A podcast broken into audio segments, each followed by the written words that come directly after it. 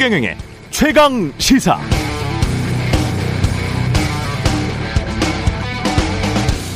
네, 북한이 핵미사일을 진짜 발사할 것 같으면 우리가 먼저 공격한다. 선제 타격이라고 하는데요. preemptive strike라고 합니다. 외과 수술처럼 정밀하게 핵미사일을 발사할 장소만 선제 타격한다는 그런 개념도 있었습니다. 말은 쉬운데 가능한가? 미국 브루킹스 연구소에서도 이미 오래전부터 지적한 바 있지만 북한처럼 산악지대가 많고 안 보이는 터널에 지하 터널에 핵무기 감춰놓은 나라를 상대로 만약에 핵무기 쌀 것, 쌀 것 같다고 해서 저장소를 모두 지하 저장소를 타격해서 핵전력을 없애버리는 건 불가능하다는 것이고요. 그럼 그렇게 섣불리 선제 타격하고 나면 북한은 당연히 전쟁 선언하고 그 전쟁은 전면전이 될 확률이 높다는 겁니다. 전면전이 일어나면 가장 급 피해는 일본이나 미국이 아니라 당연히 북한과 맞닿아 있는 한국, 중국과 러시아는 가만히 있을까요?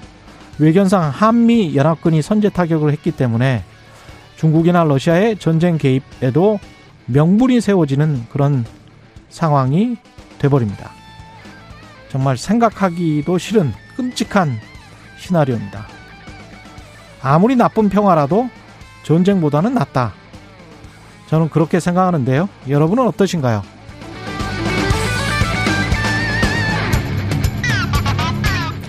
네, 안녕하십니까. 1월 12일 세상에 이익이 되는 방송 최경령의 최강시사 출발합니다. 저는 KBS 최경령 기자고요. 최경령의 최강시사 유튜브에 검색하시면 실시간 방송 보실 수 있습니다. 문자 참여는 짧은 문자 50원, 긴 문자 100원이 드는 샵 9730 또는 유튜브에 의견 보내주시고요. 새해부터 새로운 기능이 추가된 무료 콩 어플도 많은 이용 부탁드립니다. 청취율 조사기가 맞아서 방송 참여하신 분들 추첨해서 따뜻한 커피 쿠폰 보내드리겠습니다. 많은 참여 부탁드리고요. 오늘 인터뷰에서는 새로운 물결 김동연 후보 만나보고요. 여성가족부 존폐 논란에 대한 입장 진선미 전 여가부 장관 만납니다.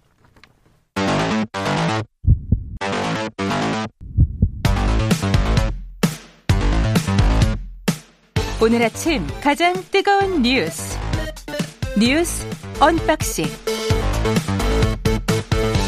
네 뉴스 unboxing 시작합니다. 민동기 기자 김민아 시사평론가 나와 있습니다. 안녕하십니까? 안녕하십니까? 뒤에 정말 기라성 같은 분들이 인터뷰가 예. 정이 되어 있습니다. 김동연 후보 그리고 진선미 전 장관 예 어떤 말씀을 하실지 좀 궁금하네요. 네. 상당히 궁금합니다. 예.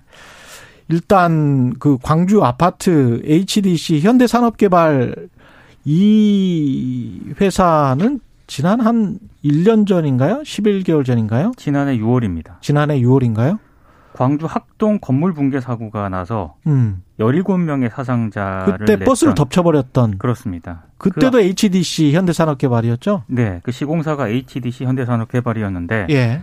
어제 이제 광주에서 신축 공사 중이던 아파트 건물 일부가 무너져 내리는 그 사고가 발생한 거기도 바로 현대산업개발입니다.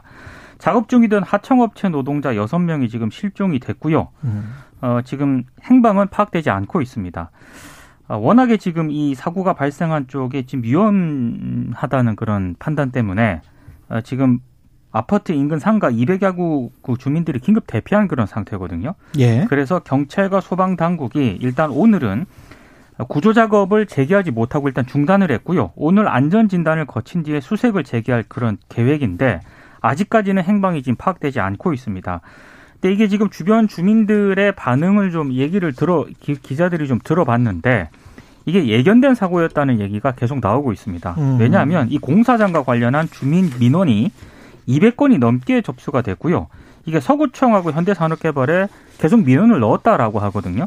근데 묵살당했다는 게 인근 주민들의 그 증언이고 공사장 상층부에서 합판이라든가 쇠막대가 추락하는 그런 사례도 있었고 이 공사 영향 때문에 도로가 움푹 꺼지거나 균열이 생기는 그런 사례도 있었다라는 겁니다.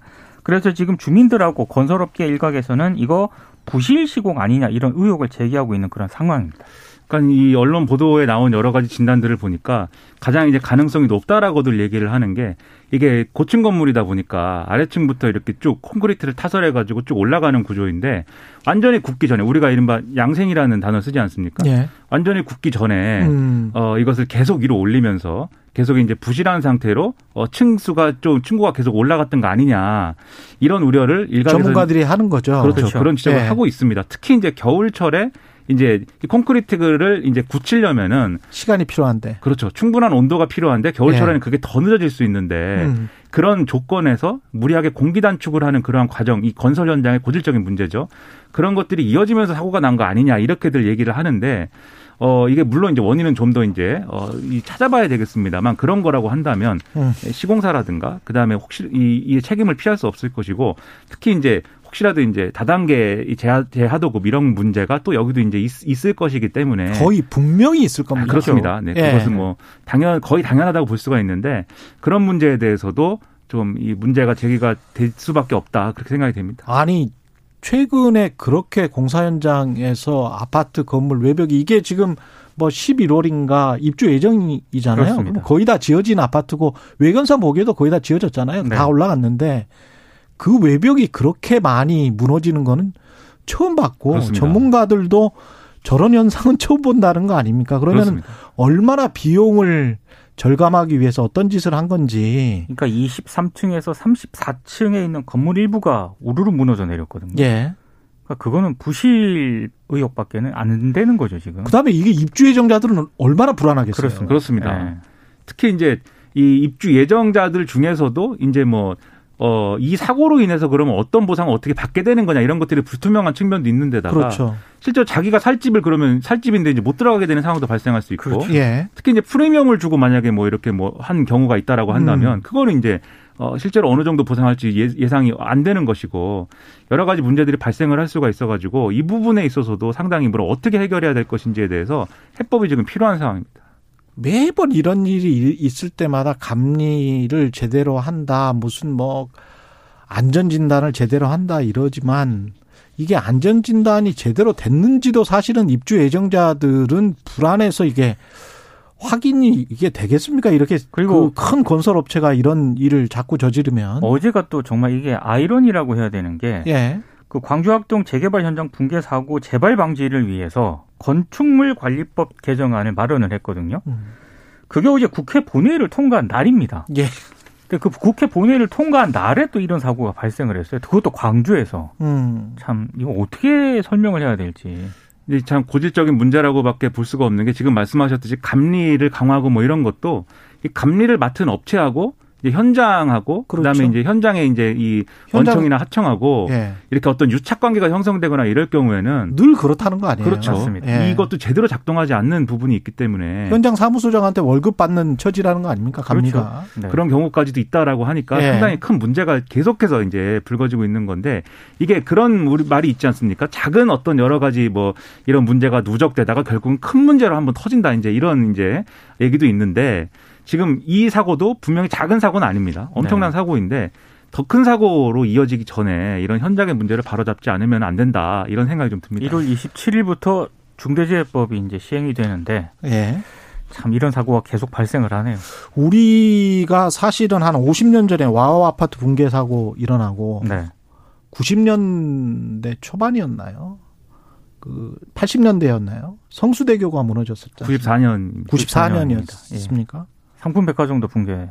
그리고 지금 와와프 붕괴 사고 이후에는 한 50년 정도 지난 것 같고 이거는 한 40년 정도 지난 것 같은데 아직도 비슷한 사고가 일어난다는 게 자본주의 아무리 발전하고 국민 소득 뭐 몇만 달러 되고 그럼 뭐 합니까 사람 죽고 나면 이런 식으로 매일 비용 절감하는 자본주의 이렇게 계속 살아야 그리고 이렇게 계속 살라고 이렇게 부추기는 어떤 세력들이 있는 것 같아요. 한국 사회에 저는 좀 이거는 제대로 우리가 사고 전환을 하지 않으면 계속 같은 사고가 발생하고 계속 사람 죽고 그러다가 또 노동력 부족하다고 하면 또 아이를 많이 낳으라고 하고 네. 이게 이게 사람이 계속 수단화되는 거잖아요. 사람이 목적이 돼야 되는데 이거는 정말 아닌 것 같아요. 예. 이재명 후보는 신경제 비전을 발표했고 윤석열 후보도 신년 기자회견을 했습니다. 일단 윤석열 음. 후보 먼저 말씀을 드리면 예, 윤석열 후보 먼저 어, 어제 신년 기자회견을 했는데 여러 얘기를 했거든요. 근데 언론에 가장 주목을 받은 거는 어, 핵을 탑재한 북한의 미사일 도발이 있을 경우에 만약 이걸 가정을 했을 때 오프닝에서 말씀하신 것처럼 선제 타격 말고는 방법이 없다 이렇게 얘기를 했습니다. 이걸 이 맥락이 있는데요. 외신 기자가 북한이 미사일 쐈고 음. 위협이 계속되는데 이걸 방지할 계획이 있느냐 이걸 물으니까 아 이제 윤석열 후보 후보가 우리가 그 킬체인이라는 그런 이 대응, 대응 이 있거든요. 예. 이걸 이제 언급을 하면서 이게 음. 선제 타격밖에 막을 수 있는 방법이 지금 없다 이렇게 음. 얘기를 했고 그 뒤에 이제 그래서 북한의 호의를 지금 본인은 평화쇼라고 보고 있고 어, 이거를 외교를 통한 대북 압박으로 북한의 핵 고도화 과정을 어떤 방식으로 중단해야 된다. 이런 점을 강조를 했습니다. 그리고 예. 그 이후에 문재인 정부의 지금 대북 정책을 좀 비판을 했는데 이제 윤석열 후보의 이 같은 발언에 대해서 뭐 이재명 후보는 국민이 많이 불안해할 거다. 이렇게 우려를 좀 표명을 했고요. 뭐 민주당과 정의당은 외교 안보는 전쟁놀이가 아니다. 이렇게 강하게 좀 비판을 했는데 어, 그 뒤에도 뭐 윤석열 후보가 내놓은 어떤 정책들은 대단히 많습니다. 어제 뭐 음. 매월 100만 원의 부모 급여를 1년간 지급을 하겠다.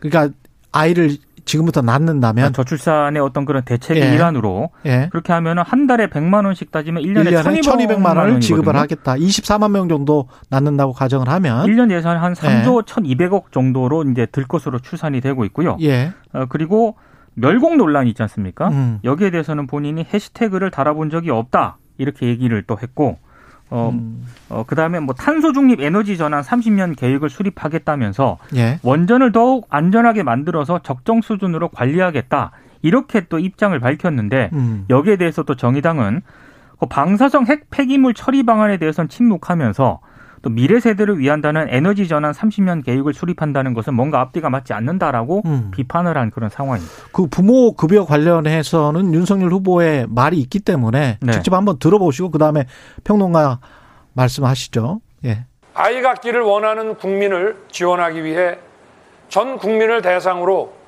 부모 급여를 도입하겠습니다.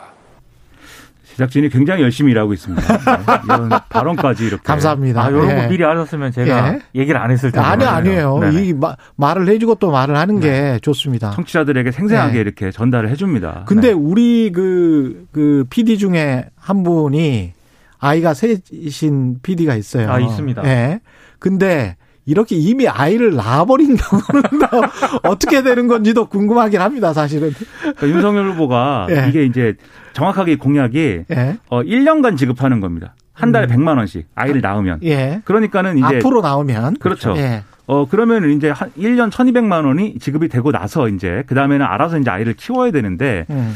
그러면 이게 사실 아이를 낳기 힘든 어떤 여러 가지 조건이라는 게 오늘날 살아가는 젊은이들의 입장에서 어 1년간 1,200만 원이 지원되면은 그 어려움이 다 해소되는 건 또 아니거든요. 그렇죠. 그 다음이 더 문제죠. 사실 아이가 커가는 과정에서 들어가는 뭐 집의 문제도 있을 것이고 교육의 문제도 있을 것이고 또 여러 가지 음. 그런 그런 것들이 부담이 되기 때문에 그래서 이제 이 저출생 문제가 이제 불거지고 있는 건데 그래서 이 부분과 관련돼서는 이제 윤석열 후보에게 기자들이 이제 물어봤어요. 예. 이게 100만 원 안 줘가지고 아이를 안 낳는 건 아니지 않느냐 또 음. 추가적인 대책이 있느냐라고 물어봤는데 거기에 대해서는 이제 좀 명확하게 답은 안 했고 음. 음. 그런 부분에서 좀 아쉽다라는 부분이 있습니다. 근데 그동안 이제 대선 후보들이 너무 이제 전체적인 비전이 없다, 뭐 총론이 없다, 그 다음에 음. 공약이 없다 이렇게 비판을 많이 해왔는데 갑자기 이렇게 쏟아내가지고 그러면 이제 이걸 하려면 제가 제 생각에는 두 시간 내내 해야 되는데 음. 그 단평을 말씀드리자면 윤석열 후보 굉장히 어저께 이 신년 기자회견에서 내놓은 얘기들은 이게 여러모로 부족한 점도 있고 아쉬운 점도 있지만 전체적인 방향이나 이런 것들은 저는 뭐 좋은 지점들이 분명히 있다고 생각을 그럼요. 해요. 예. 근데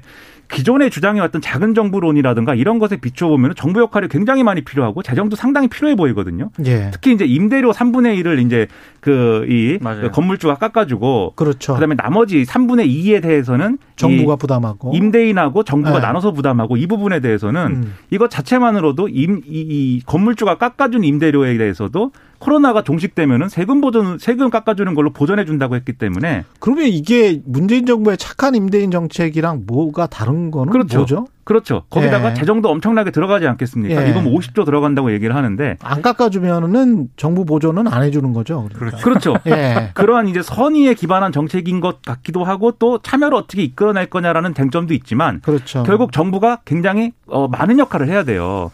물론 여기에 대해서 윤석열 후보는 비상시국이니까 음. 코로나19 때문에 그럴 수 있다라고 하고는 있지만 저는 오히려 이런 공약을 상대 후보가 있으면 분명히 포퓰리즘이고 뭐 곧 베네수엘라 된다라고 했을 것 같은데 그러한 국민들의 시각이 있다라면은 네. 더 세밀하게 어떤 재정 추계라든가 들어가는 돈에 대해서 자원을 어떻게 마련하겠다든가 음. 이런 것들을 더 세밀하게 공개해 주는 게 음. 어, 좀 신뢰성을 높일 수 있는 방법이라고 생각을 합니다. 근데 어제는 그런 점들은 상당히 부족하지 않았나 그런 인상이었습니다. 그래서 홍준표 의원께서 예. 여기가 무슨 사회주의냐? 아, 또 베네수엘라 발언을 원래 좋아하시잖아요. 네네. 윤석열 후보의 네. 어제 그 신년 기자회견 공약 발표를 보고 어. 그런 또 총평을 하기도 했습니다. 이 정도는 사회주의라고 네. 볼수 없죠. 이 정도는 할 수 있는 범주 정부의 역할 가운데 하나죠. 근데 한국을 자꾸 그 남미랑 비교를 하는 거는 그 제발 하지 않았으면 좋겠어요. 왜냐하면 국민들에 대한 모독입니다. 그건. 그렇습니다. 그렇죠.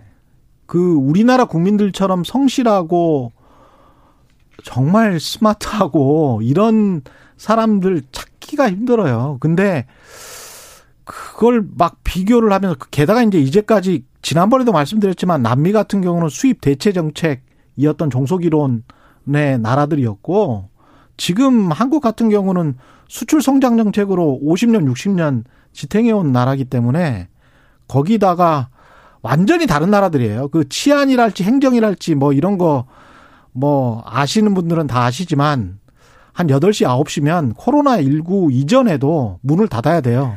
아니, 사회 안전망하고 납치도 GDP, 굉장히 많고 각종 경제 예. 통계 등을 봤을 때 비교가 안 되죠. 그리고 네. 그런 남미 국가들의 가장 큰 문제로 우리가 일반적으로 얘기하는 게 부정부패인데 부정부패와 부패. 예. 그다음에 그런 거에 유착 관계 이런 것들 때문에 이제 그런 음. 문제 발생하는 건데 그 나라 사람들이라고 이제 그러고 싶어서 그러고 있는 건 아니고 그렇죠. 그런 과정 그렇게 되는 과정이라는 게 있었어요. 예. 역사적 경험이라든가 이런 음. 것들이 굉장히 오랫동안 누적되어 오면서 그렇게 된 거기 때문에 우리나라하고 단편적으로 비교할 거는 당연히 아닌 겁니다. 예. 황웅규님, 아이 셋 낳으면 모든 세금 2분의 1 이런 거 어떠세요? 모든 세금 2분의 1, 아이 셋 낳으면 K5467님, 저도 아이가 4명, 아들 둘, 딸 둘인데, 아유, 다복하시네요. 어, 축하드립니다. 아무 네. 지원이 없다. 이거는 좀, 예. K6963님, 어차피 공약인데 알아서 걸러서 들읍시다. 어차피 공약인데, 예, 빌공짜 공약인데 뭐 알아서 걸러서 들읍시다. 이 이것도 현명하신 말씀인 것 같아요. 네, 이제 오늘날의 유권, 거잖아. 어차피 오, 네. 오늘날의 유권자들 입장에서는 예. 그러실 수 있는데 또 예. 뉴스를 전달해 드리는 저희 입장에서는 예. 이렇게 또 냉소하지 않으실 수 있도록 그렇습니다. 뉴스를 또 해설해 드리는 것이 예. 필요하죠. 뉴스를 또 전해 드리면서 예. 아 이건 좀 걸러서 들으세요. 또 이렇게 예. 얘기할 수는 없지 않습니까? 이재명 후보도 지금 신경제 비전을 발표를 했는데. 오오오. 제가 이 그 선거 캠페인에 그 다 이게 수사입니다. 수사. 레토릭입니다. 모든 후보들이 이거 비전을 발표를 하는 거기 때문에 아까 말씀하신 대로 걸러서 들으십시오. 걸러서. 그러니까 예. 어, 발표 어, 관련해서 네. 먼저 이야기를 좀 듣고 말씀을 나누시죠. 일단 어제 네. 디지털 쪽에 자, 좀 잠깐만요. 아, 또 예. 열심히 일한 예. 결과를 아, 듣잖아요. 예. 인서트가 있어요. 네네. 예. 한국식 human capital 제도를 도입하겠습니다. 교육비도 최대 1,500만 원 범위 내에서 충분하게 지원하겠습니다. 예. 이게 이제 무슨 얘기냐면은 인적 투자 많이 하겠다. 네. 디지털에 특화된 인재 한 100만 음. 명을 양성을 하겠다. 음. 그리고 135조 원의 디지털 전환 투자로 200만 개의 새 일자리를 마련하겠다. 이렇게 얘기를 하면서요. 그러니까 디지털 인재들에게 1인당 최대 1,500만 원의 교육비를 일단 지원을 합니다.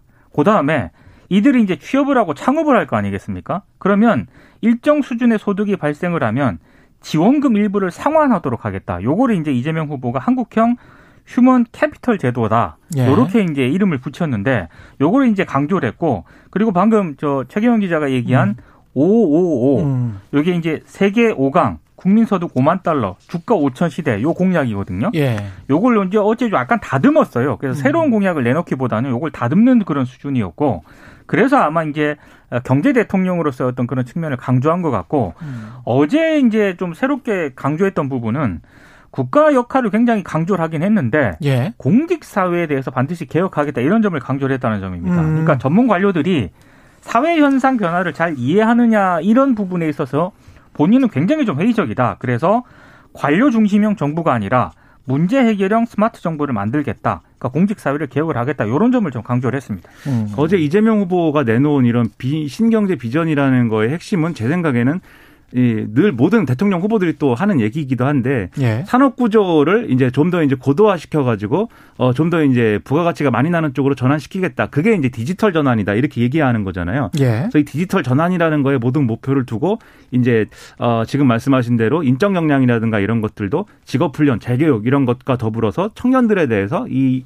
디지털 전환이 요구하는 인재로의 육성을 위해서 예, 정부가 지원해 주겠다. 이런 내용들을 쭉 이제 얘기를 한 건데 이게 이제 항상 이제 대통령 후보들이 이러한 이제 어떤 계획을 내놓고 그것을 음. 수립하고 그걸 추진하기 위해서 5년 단임제인 정권에서 열심히 하려고 하지만 사실 이제 성과를 내기는 또 쉽지 않아 왔습니다. 근데 예. 그럼에도 불구하고 어쨌든 비전은 보여줄 필요가 있기 때문에 이런 비전을 보여준 것 자체는 저는 긍정적으로 생각을 하고요. 다만 이제 555 이렇게 얘기를 하다 보니까 과거에 뭐 이명박 대통령의 747, 747 같다 뭐 이런 예. 평가도 있는 것 같아요. 근데 저는 이제 그 점은 음. 이제 숫자가 세 개인 거는 비슷한데 다만 그 구체적인 내용은 좀 다를 수도 있다. 왜냐하면은 음.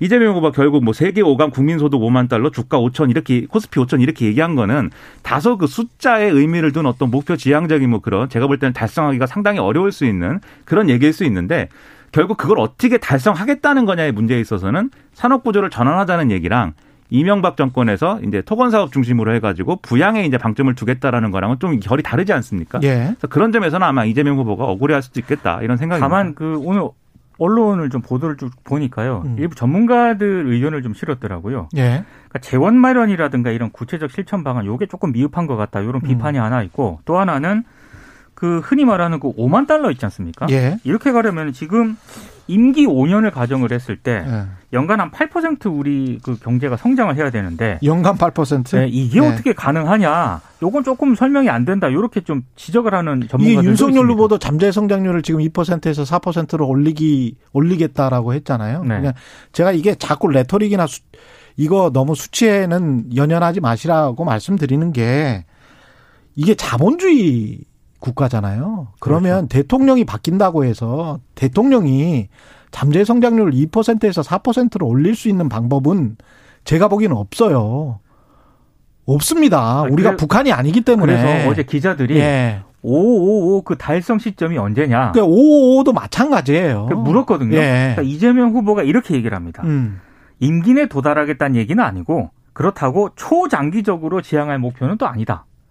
그러니까 이걸 꾹 꾸준히 이렇게 봐보시면 박근혜 정부 때도 뭐 smart factory 뭐 이야기를 했었고 우리가 4.0 제조업 혁신 4.0 이야기를 했지 않습니까? 문재인 정부 때도 마찬가지거든요. 그렇죠. 그리고 지금 뭐 이재명 정부가 될지 윤석열 정부가 될지는 모르겠습니다만 그런 기조는 계속 가지고 가는 겁니다. 그렇습니다. 정권이 교체가 되는 정권이 유지가 되든 간에 그거는 어쩔 수 없는 산업의 흐름이기 때문에 정부가 보조를 해주는 거는 맞다고 생각해요. 근데 그거를 이제까지 보조를 해줬던 것을 과대 포장을 해서 이 정부가 들어서면 어떤 천지개벽할 어떤 일이 음. 발생할 것이다. 이거는 저는 캠페인이라고 생각을 합니다. 그래서 이제 방금 예. 말씀드린 디지털 전환 같은 것도 사실 4차 음. 산업 혁명이라든지 이런 얘기 하면서 예. 많이 했던 얘기들이죠, 사실. 뭐 그렇죠. 뭐 인공지능이라든지 이런 예. 것들을 개발해야 된다. 앞으로 시장이 그렇게 가고 있기 때문에 정부가 그렇죠. 조금 더 도와주겠다. 그 정도의 뉘앙스다라고 음. 생각하시면 정확할 것 같습니다. 그래서 이게 네. 사실 이 이재명 윤석열 두 후보의 또 나름대로의 그러면 성의 있는 대응이라고도 보이는 게 왜냐하면 음. 말씀 말씀하신 그런 단점도 있는데 음. 어제 윤석열 후보 이거 얘기하는데 기자가 물어봤어요. 그럼 이재명 후보하고 차이가 뭐냐? 음. 그리고 일부 언론들의 이제 분석이나 이런 걸 보면은 두 후보가 굉장히 많이 싸우는 것 같지만 결과적으로 이렇게 내놓은 비전을 보니까 비슷하다. 비슷해요. 아, 비슷해요. 그 왜, 그러, 왜 그러냐? 결국 네. 갈 길이 정해져 있기 때문인 거죠. 말씀하신 대로. 지금 뭐 경제 상황이 이런 상황인데 지금 K자 회복이 하고 해서 부자들은 계속 더 부자가 돼버렸잖아요. 코로나 19 이후에 2년 동안. 안 그래도 빈부격차 심했는데. 가난해 갖고 잘 모르고, 네. 최경영 기자는 부자니까는 아니, 뭐 체감하시는 모양입니다. 저도 그냥 평범한 중산층인데 하여간 그런 상황에서 어떻게 그 가난한 사람들을 외면할 수가 있겠어요. 어떤 정부가 들어서든. 그렇죠. 그거는 네. 말이 안 된다고 보고요. 3316님, 소상공인으로서 임대료 나눔제나 딸 있는 부모로서 부모 급여 정책 등은 너무 와닿는 정책이다. 이게 국제적인 정책에 와 닿는다고 하시면 그건 뭐 그 본인들의 선택이니까 좋은 거라고 생각을 합니다. 7925님 두 후보 모두 어떻게가 없다는 것이 아쉬워요. 이 어떻게가 자본주의 시장과 결합을 하면서 조금 조금씩 바뀌어 나갈 것이기 때문에 이것도 너무 다 완전히 근본적인 해법을 대선 후보들이 다 내주세요. 이거는 좀 무리하다. 아, 근데, 근데 오늘 네. 네. 구체화시키려는 노력은 필요하고 음. 그걸 위해서라도 상호 토론이라든지 아, 이런 공약 중요하죠. 경쟁이나 이런 것이 필요하죠. 그거는 중요하죠. 근데 오늘 네. 왠지 진짜 뉴스 언박싱 최근 들어서 예. 가장 정책 얘기를 많이 한 것 같아서 좀 뿌듯합니다. 아, 뿌듯합니다. 네, 앞으로 계속 이렇게 정책 이야기를 하도록 하고요. 청취율 조사 기간에만 찾아오는 언박싱 퀴즈. 예. 내주실까요? 네, 오늘은 네. 제가 또 내는 건가요? 네. 네. 또 내주세요. 언박싱 퀴즈입니다. 네. 어, 이번 주 월요일부터 백화점이나 대형마트에 가려면 백신 접종 증명서나 음성 확인서를 보여줘야만 하는 확대된 뭐뭐뭐뭐 의무 적용 조치가 시행이 됐습니다. 땡땡땡땡 네 자입니다. 그렇습니다. 예. 코로나19 백신 접종을 완료했거나 완료하거나 코로나19 음성을 확인했다는 일종의 증명서를 말하는 네 글자의 단어는 무엇일까요? 이게 문제고요. 어, 짧은 문자 50원, 긴 문자 100원이 드는 샵 9730 무료인 콩 어플 또는 유튜브로 답을 보내주시면 추첨을 통해서 최경영 기자가 직접 커피 쿠폰을 네, 보내드립니다. 고맙습니다. 네. 뉴스 언박싱 민동기 기자, 김민아 평론가였습니다. 고맙습니다. 고맙습니다. KBS 일라디오 최경영의 최강시사 듣고 계신 지금 시각은 7시 46분으로 향하고 있습니다.